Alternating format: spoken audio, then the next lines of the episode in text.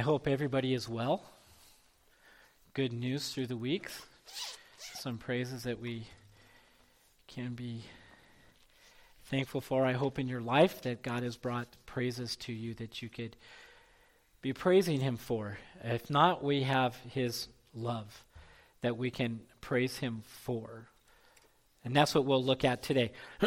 so let's go ahead and pray, and then we'll we'll look at this marvelous, matchless love that is absolutely magnificent. Father, we thank you. We thank you that we can come into your presence, Lord, and we thank you that we can come as your blood bought people, ransomed by your Son, redeemed by his blood. Father, we thank you for the forgiveness that we have in him and your choice of us. Father, thank you for your magnificent love which you shower upon us every day. Thank you, Lord, that your love never changes for us and is always the same. Father, I praise you that we are a loved people and we don't have to worry about not being loved. So, Father, today I just pray that you would come and that you would accompany the preaching of your word. Father, I pray you would convict us where we need to be convicted. I pray that you would be praised for who you are. I pray as we come to the communion table that we would see Christ in all of his glory, in all of his splendor, in all of his majesty on the cross, as he bears the awesome weight of our sin for our salvation. And that as we take the bread and we drink the cup, Father, that He would be the only thing that is on our minds and in our hearts. Do this for us today, Lord, so that you would be glorified in our hearts and in our lives. Amen. So I was thinking about art, right? We have museums all around that we go to. We got the famous one, the Louvre, which has many Rembrandts and has the famous Mona Lisa that people go and look at. We have in Italy, in the Vatican, we have this masterpiece of a ceiling that was painted. It's a fresco, actually, which is the art of applying wet paint to plaster. It's a total difficult medium to paint in, and yet we have this tremendous fresco that goes the distance of the Sistine Chapel that was painted by Michelangelo. And then on the back wall, we have this brushstrokes of brilliance of the Last Judgment. We have. And then not only is Michelangelo a painter, but if you journey through the Vatican, you will see the Pieta of Mary holding the body of Jesus. And yet, if you journey to Florence, you will see his David. So we see these brushworks of brilliance. We see this artwork that is magnificent. From the Mona Lisa to Dali's melting clocks to Van Gogh's starry night we see these brushstrokes and we look at these paintings and we see brilliance. And I hope that is what you have seen as we open up the museum of God's Word, that you have seen these beautiful brushstrokes and these magnificent portraits of who God is. As He opens our eyes to the beauty of His brilliance. And today we will look at another another painting of who he is. Or if we've just been looking at one painting in different facets of the character of God and the attributes of God, we will look at his love today. So in chapter 13 of 1 Corinthians, the apostle writes in verse 4 Love is patient and kind. Love does not envy or boast. It is not arrogant or rude. It does not insist on its own way. It is not irritable or resentful. It does not rejoice at wrongdoing, but rejoices with the truth. Love bears all things, believes all things, hopes all things, endures all things. Love never ends. So this is the description of love that we see that is that is uh, quoted at at weddings and and it's a love that we are to have for each other. But, brothers and sisters, I want us to know that this is the description of love, how God perfectly loves you and I. We can substitute in here that this is the love that Jesus has for us. That Jesus' love is patient and it is kind and it does not envy or boast. This is the perfect, undefiled, pure love of Jesus for you and I that we are to emulate for each other. But where does this love come from? It's got to have a source, and that source is God Himself. So we have some definitions of love that I want us to look at first. The Hebrew definition of love that, that is the, the, the big one, the big one, there's different definitions, but is the word hesed. It's where we get our word loving kindness in the, in the, in the uh, Hebrew language in the Old Testament. And this hesed is a love that intervenes on behalf of a loved one, comes to the rescue. Hesed is not a romantic infatuation kind of love. It is a faithful, reliable love, loyal, committed love, wrapping up in itself all the positive attributes of God, of God, of God's love, his covenant faithfulness, mercy, grace, kindness, loyalty, acts of devotion and loving kindness that go beyond the requirement of duty. This is when we see the word hesed in the, in the Hebrew language. And in the New Testament, we have a few words. We have the word phileo, which is a brotherly love, it's a brotherly affection towards each other. It's where we get the word Philadelphia, where they get brotherly love. And then we have the love of God, which is that agape love, which is that it's, it's the same almost as that Hesed love. It's that, that faithful love, that, that gracious love, that loyal love, that committed love. It has true affections. It's a sexual, it's a sacrificial love. And so that's what we're going to look at today is God is love. So God being love in 1 John 4 8, this is where we get this. Anyone who does not love does not know God because God is love. Now, this is God's nature. This is God's essence. This is who God is. He is love. He embodies it. The only reason we love is because He loves us. And so we see that He is love. And we can get descriptions of this love from His attributes, actually, right? So we can look at God is self existent. So that means God's love never had a beginning. God is eternal. So His love has no end. God is holy, so his love is absolutely pure and undefiled and spotless. God is immense, so his love is incomprehensible, it's vast, it's bottomless. God is omnipotent, so his love strengthens us daily. So it's just not a fuzzy feeling, but it's who he is. It's his character. So not only is God love, but God is self loving. Now, this isn't a way that, oh, that he's in love with himself, but it's this self loving that within the triune God, we have the Father, the Son, and the Holy Spirit. And within there is perfect love.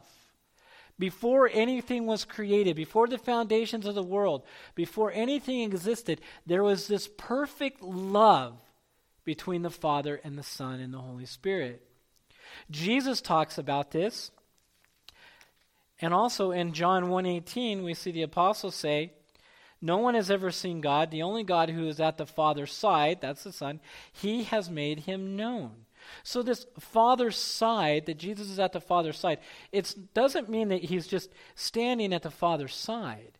But it's this, this intimacy. It's as if the Son had his head on the Father's bosom, laying his head on his chest. It's this intimateness, it's this closeness that they have. Because there's love within the triune God.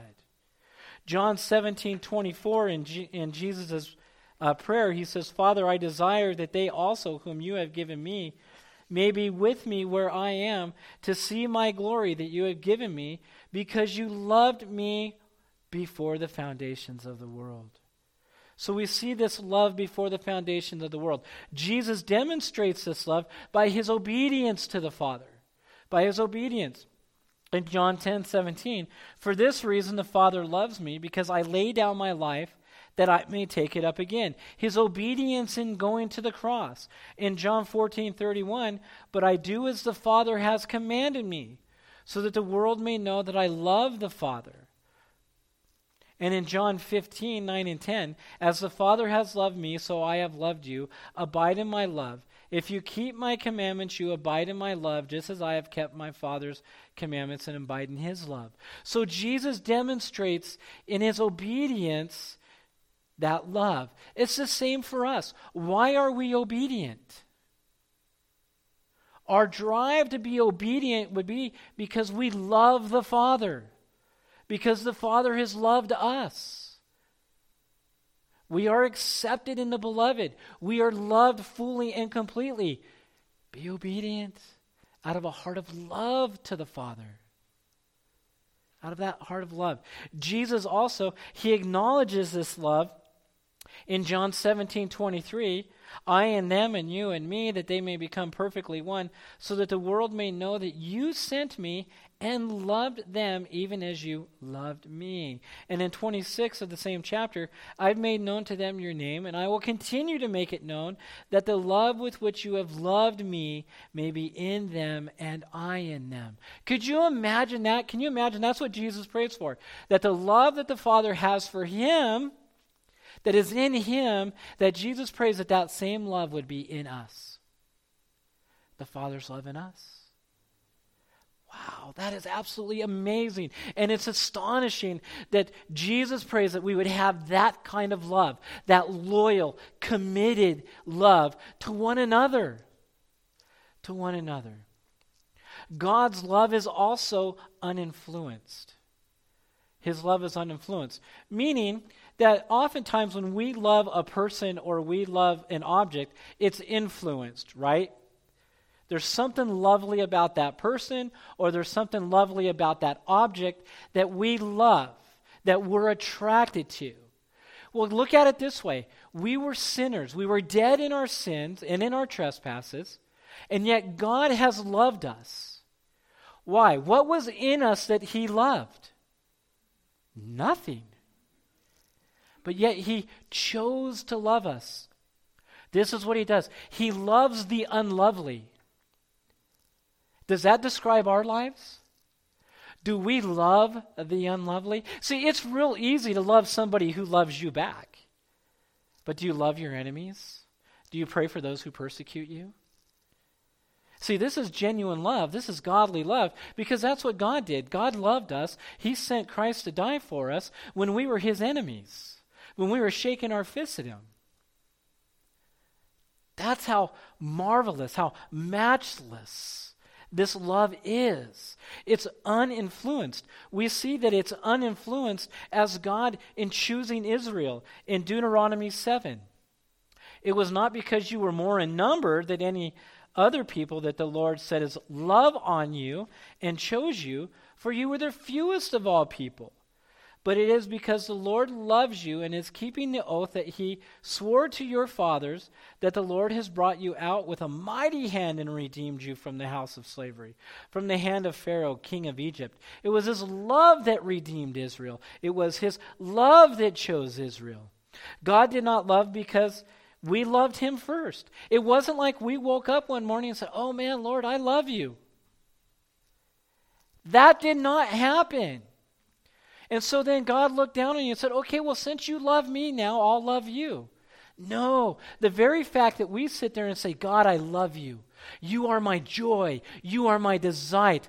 I love to see your splendor and your glory is because John 4:19, 1 John 4:19, we love because he first loved us. That is why we love him. God's love is uninfluenced. He loves the unlovely. Wow. Tremendous. Tremendous. God's love is infinite because his character is infinite. We are finite. So our love is finite. Our love has an end. My love has an end with Jenny. One of us is going to die. There comes an end, but God's love is infinite. It is infinite. Since God is infinite, his love is without limits. Paul tells us that as he prays for the Ephesians in Ephesians 3 so that Christ may dwell in your hearts through faith, that you, being rooted and grounded in love, may have strength to comprehend with all the saints what is the breadth and the length and the height and the depth, and to know the love of Christ that surpasses knowledge, that you may be filled with all the fullness of God, that we may be able to comprehend these dimensions. But these dimensions we can't comprehend because Christ is infinite. He is not finite. He is not constrained. So our lo- his love for us is not the same. It's not constrained. It doesn't have a what am I thinking? It, it doesn't have walls. It doesn't have walls. We can't comprehend the height and the depth and the lo- and the length and the breadth of the love of Christ because we can't comprehend comprehend his infiniteness. So his love for us is infinite. And if his love for us is infinite, then it's great Ephesians 2 4. But God, being rich in mercy because of the great love with which He loved us, made us alive. It is great. It's large. It's abundant. This word great is largely abundant, plenty. We can never exhaust the love of God because He is infinite. Do we grab that? Do we get that? That His grace is infinite. His mercy is infinite. His love is infinite. His power, His wisdom is infinite. His holiness is infinite. It can never be exhausted. There can never be a time that God says, No, I won't listen to you. We can never exhaust who He is because He is infinite. His love for us is from everlasting to everlasting. Jeremiah 31 3. The Lord appeared to him from far away. I have loved you with an everlasting love. There I have continued my faithfulness to you. His love is steadfast. His love is steadfast. Romans 8, 38 and 39. For I am sure that neither death, nor life, nor angels, nor rulers, nor things present, nor things to come, nor powers, nor heights, nor depths, nor anything else in all creation will be able to separate us from the love of God in Christ Jesus our Lord. His love is so steadfast, there's nothing in all of creation that can separate us from it. And not only is his love steadfast, but it endures forever. When we look at Psalm 136 1, it says, Give thanks to the Lord, for he is good, for his steadfast love endures forever. And then the next 25 verses talk about the same thing. Angela, I didn't have that in there. Talk about the same thing. His love endures forever. As the psalmist talks about this, this redemption out of slavery from Egypt, he gives a little thing and then he says, The Lord's steadfast love endures forever. His love endures forever. The steadfast love of the Lord endures forever. 26 times alone in Psalm 136. We get the picture. His love is steadfast, it endures forever. God's love is compassionate. His love for you and I has compassion. Moses, in the Hebrew, the word that Moses uses is uh, raham for the word compassion. It is to love deeply, to have tender affections. It's that deep seated, that deep rooted love. It's his compassionate love for you and I, sinners. That's what it is. Moses writes about it in Exodus 33 19 when he says, And he said, I will make all my goodness pass before you. I will plank, proclaim before you my name, the Lord, and I will be gracious to whom I will be gracious, and I will show mercy on whom I will show mercy. This word mercy is translated compassion. Other versions, your New American Standard Bible, will have the word compassion there. He will have compassion on whom he has compassion. Imagine that he will love deeply with tender affections his people. It's not an on the surface love, brothers and sisters. When we hear God say, I love you, it is a deep, compassionate love for us. And it's not even a love that we can compare with our spouses because it goes deeper than that. I'm not even sure there's an example that we could come up with. And all of what I'm doing is just giving us brushstrokes of how God demonstrates his love.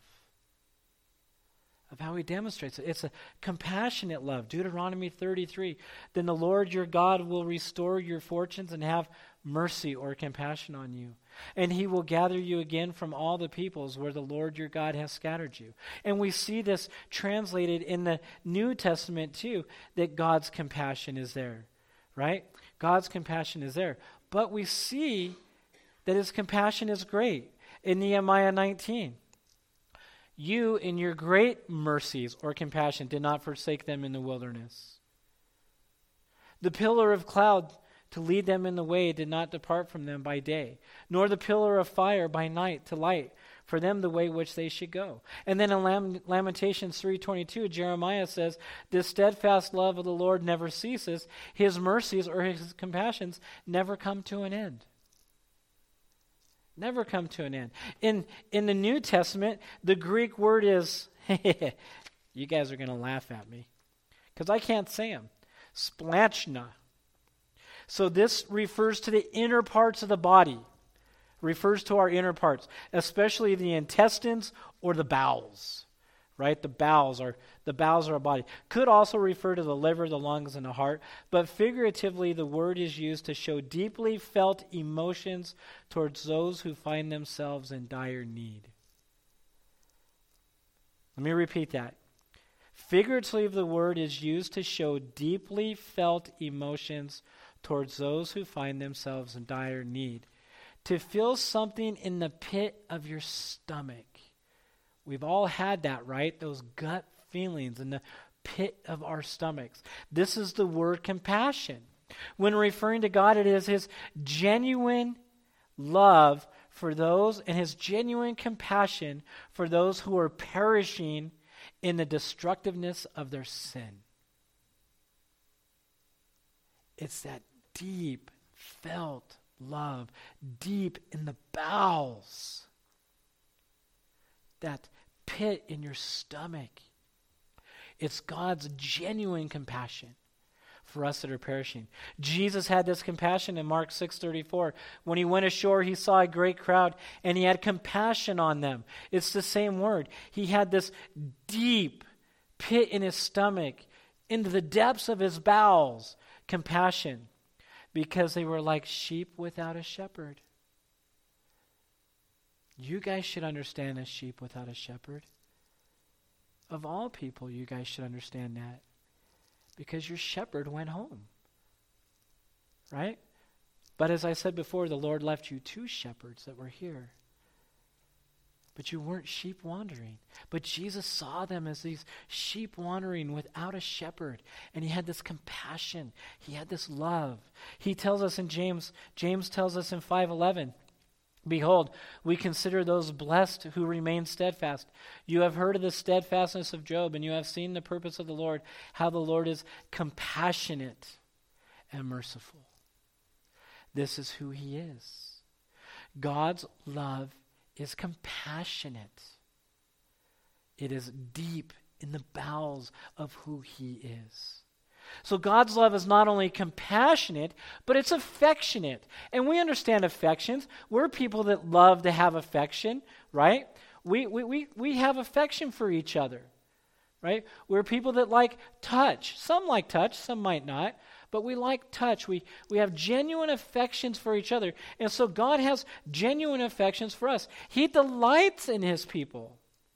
He has a, a, a, a, delightfulness about his people that he delights in them. In De- Deuteronomy 39, the Lord your God will make you abundantly prosperous in all the work of your hand, in the fruit of your womb, and in the fruit of your cattle, and in the fruit of your ground. For the Lord will again take delight in prospering you as he took delight in your fathers. There's this delight that he has in Isaiah 62 4.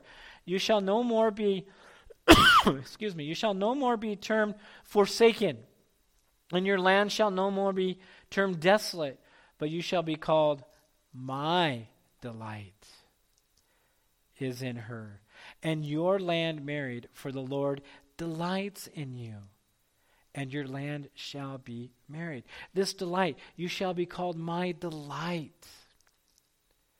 Gentlemen, isn't that how we view our wives sometimes? I'm saying sometimes, because we're frail, right? That our, our, our, our, bride is our delight. I delight to be with my bride. There's this joy in my heart to be with my bride. We delight in her. And this is what God is saying. He delights in that. When we spend time with Him, there's a delight that He does. He also rejoices over His people. There's rejoicing, there's praise. Isaiah 62 5. For as a young man marries a young woman, so shall your sons marry you, and you, as the bridegroom, rejoices over the bride. So shall your God rejoice over you. Jeremiah 32 41. I will rejoice in doing them good, and I will plant them in the land of faithfulness with all my heart and all my soul. Zephaniah 3 17. The Lord your God is in your midst. Listen, this is now. The Lord your God is in your midst, a mighty one who will save. He will rejoice over you with gladness. He will quiet you by his love. He will exalt over you with loud singing. Can you imagine that, brothers and sisters? God exalts over you and I, his blood bought bride, with loud singing. He does not sing, Marvelous, matchless, wonderful grace. He doesn't sing that way. He exalts over us. He rejoices over his bride that he is redeemed by his blood. And he exalts over you and I with loud singing. How much greater should our praise for him be? Don't worry, brothers and sisters, about the person sitting next to you. You praise and worship God with all of your heart. My friend sent me back a uh, video from Zambia. And it's a video, I wish I would have brought it and put it on here, of these men in Zambia worshiping. And it's, it, he told me on the phone that it brought tears to his eyes because when they talk about the power of the Lord, the strength of the Lord, these men, their eyes are closed and their arms are doing this. The power of the Lord. We sing and we talk about the power of the Lord, and we're like, oh, the power of the Lord. But these men were worshiping. Their hands were raised, they were lifted high. The Bible tells us to raise our hands, to lift our voices to who He is. We should exalt over Him because He exalts over us because we are a loved people. And I'm the one that's guilty of it. You do not see me over here lifting my hands up. Oftentimes I'm like patting my foot, but then Jenny will hit me because I'll be off beat. She's like, You're offbeat. You know, so so I am guilty of this too. I'm guilty of this too. But, brothers and sisters, when we sing and we sing praises, if your heart is feeling like you need to just lift your hands, lift your hands. Don't worry. I know that none of us are really charismatic or speaking in tongues or being slain in the Spirit, but lift our hands. Lift our hands and worship to Him because He rejoices over us. We see this two times in the New Testament in parables. Jesus talks about the lost sheep in Luke 15, 1 through 7, and He talks about the prodigal son in Luke 15, 5. You know, the rest of the way, the rest of the way down. And in Luke 15, 5, he says this, And when he had found it, this is the lost sheep. And when he had found it, he lays it on his shoulder and rejoices. And when he comes home, he calls together his friends and his neighbors, saying to them, Rejoice with me, for I have found my sheep that was lost. Just so I tell you, there will be more joy in heaven over one sinner who repents than over 99 righteous persons who need no repentance. The heavens rejoice when we come to repentance. The one that comes to repentance. It doesn't have to be a Billy Graham crusade where thousands come down. The heavens rejoice over one that comes to repentance. In the prodigal son, we know the story, right? The, the son comes, says, I want my inheritance, goes out, blows it, and then he's coming back. Listen to the father's response as he comes back in Luke 15, 22, and 23. But the father said to his servants, Bring quickly the best robe not just some ordinary robe, but the best robe, and put it on him, and put a ring on his hand, and shoes on his feet, and bring the fattened calf and kill it, and let us eat and celebrate, because the prodigal has come home. A rejoicing. The Father's love, his compassion, his affections. It was the best of the Son that came home. The best. God's love is not only compassionate, it's not only affectionate, but it's disciplinary. God's love is disciplinary. And we see this in Proverbs. All through Proverbs, Proverbs is Solomon saying all those things. My son, listen to my words. Right? Don't be a, a fool to your mother, but listen to my words.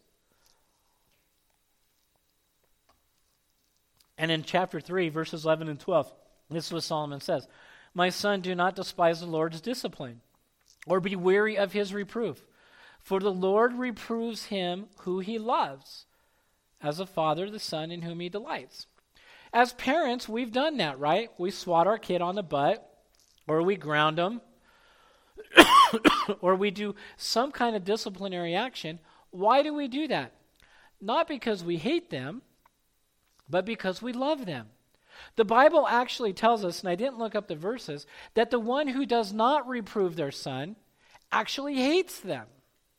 So if you withhold discipline from your child, you actually hate your child. Boy, that's kind of changed nowadays, hasn't it? We live in a world now that if you discipline your child, you get turned in because obviously you hate your child. But nobody goes up to a child who's been disciplined and looks at him and says, Boy, your parents really must love you. But that's what God does. We receive discipline when we get out of line. He loves us enough to bring us back into line. That's what He'll do. He'll break the leg of the sheep to bring him back into line. That's what the shepherd would do when the, shep- when the sheep got off his way. He would go, he would break the leg, but then he would carry the sheep. There was disciplinary actions for being out of line. God does the same thing with us, but it's because he loves us. Listen to Hebrews 12, 5 through 10. And have you forgotten the exhortation that addresses you as sons? My son, do not regard lightly the discipline of the Lord, nor be weary when reproved by him. For the Lord disciplines the one he loves and chastises every son whom he receives. It is for discipline that you have to endure. God is treating you as sons. For what son is there whom his father does not discipline? If you are left without discipline, in which all have participated, then you are illegitimate children and not sons. The very fact that God disciplines you and I goes to show that we are not illegitimate, but that we are his children. Besides this, we have we've had earthly fathers who disciplined us, and we respected them. Shall we not much more be subject to the Father of spirits and live? For they disciplined us for a short time as it seemed best to them, but, the dis- but he disciplines us for our good, that we may share his holiness. That is why we are disciplined, that we may share his holiness. God is conforming us into the image of Christ. So his love for us is disciplinarian. And finally, his love for us is sacrificial. God's love for us is sacrificial. This is a love that gives at great personal cost. It seeks the highest good of the one who is loved. Do we understand that? It is a love that gives the greatest personal cost, and it is a love for the highest good of the one who is loved. And God puts this love on display, and He demonstrates this love towards us in Jesus Christ. It is sacrificial, the sacrificial giving of His Son. This was a love that is for the good of us. It was the highest good. It was the greatest personal cost to God. Was this love? This sacrificial love. A.W. Pink writes this Christ died not in order to make God love us, but because, because he did love his people. Calvary is the supreme demonstration of divine love. Whenever you are tempted to doubt the love of God, Christian reader, go back to Calvary. I love that. He's simply saying, if you don't think God loves you, go back to the cross. Look at the cross. It is the pinnacle, it is the highest good, it is the greatest cost of God's love for you and I is the cross. John 3:16 For God so loved the world that he gave his only son that whoever believes in him should not perish but have eternal life. Romans 5:8 but God shows his love. He demonstrates his love. He puts his love on glorious display in that while we were sinners, Christ died for us. You want to see the pinnacle of God's glory? You want to see the pinnacle of God's holiness? You want to see all of his attributes wrapped up into one place? It's the cross. And they are put on glorious display. All of his splendor, all of his glory, all of his majesty on the cross. All of his love, all of his mercy on the cross. Jesus says in John 15, 13, Greater love has no one than this, that someone lay down his life for his friends. Jesus is talking to the disciples, and he's saying, You are going to see how great a love I have for you because I'm going to lay my life down for you. I'm going to be nailed to that cross, and I'm going to take your sin. And I'm going to raise three days later, and you guys are all going to go preach this gospel, and I'm going to save many because I lay down my life for my bride. This is sacrificial love. Gentlemen, we talked about this in Ephesians chapter 6. This is the sacrificial love we are to have for our bride. This very love, this same sacrificial love, we are to be the ones who give at great personal cost for our brides. We are to ultimately look at their highest good and what is good for them because we love them and because God loved us and that's what He has done. And when we love this way, we put Him on display. This is the love that God has. Steven Lawson puts it this way In the midst of our busy lives, let us never lose sight of God's constant care for us. His love never stops giving to meet our needs. He is always going ahead of us to prepare the way. He comes behind us to protect us. He's under us to support us. He's beside us to encourage us. He is in us to strengthen us. We are forever immersed in the breadth and the length and the height and the depth of His great and glorious love. And we get to experience this now as we come to communion. As we look at the communion table, we see this great and glorious love in displayed in the Lord's death and our remembrance of him. We see this great love. We see his affections, his compassion, all wrapped up in this one simple sacrament that we get to take. So, brothers and sisters, as we come to the table, Check your hearts. Confess any sin. And if you sit here and you're not a believer, don't take it. It's not for you. Or if you sit here and you have something against your brother or your sister, don't take it. Let it go by. The Bible says that we are to leave our gift at the altar and go and be reconciled to our brothers. But if your heart is pure God has cleansed your heart. You're trusting in Him for your salvation. This is for us. Let us come together, brothers and sisters, and rejoice in the death of Jesus Christ for us, in His body that hung on that cross, and His blood that was spilt for us. Let us rejoice in that. So, as the men come forward, let us take a few minutes, pray, confess any sin before we take this. Make sure your conscience is clear.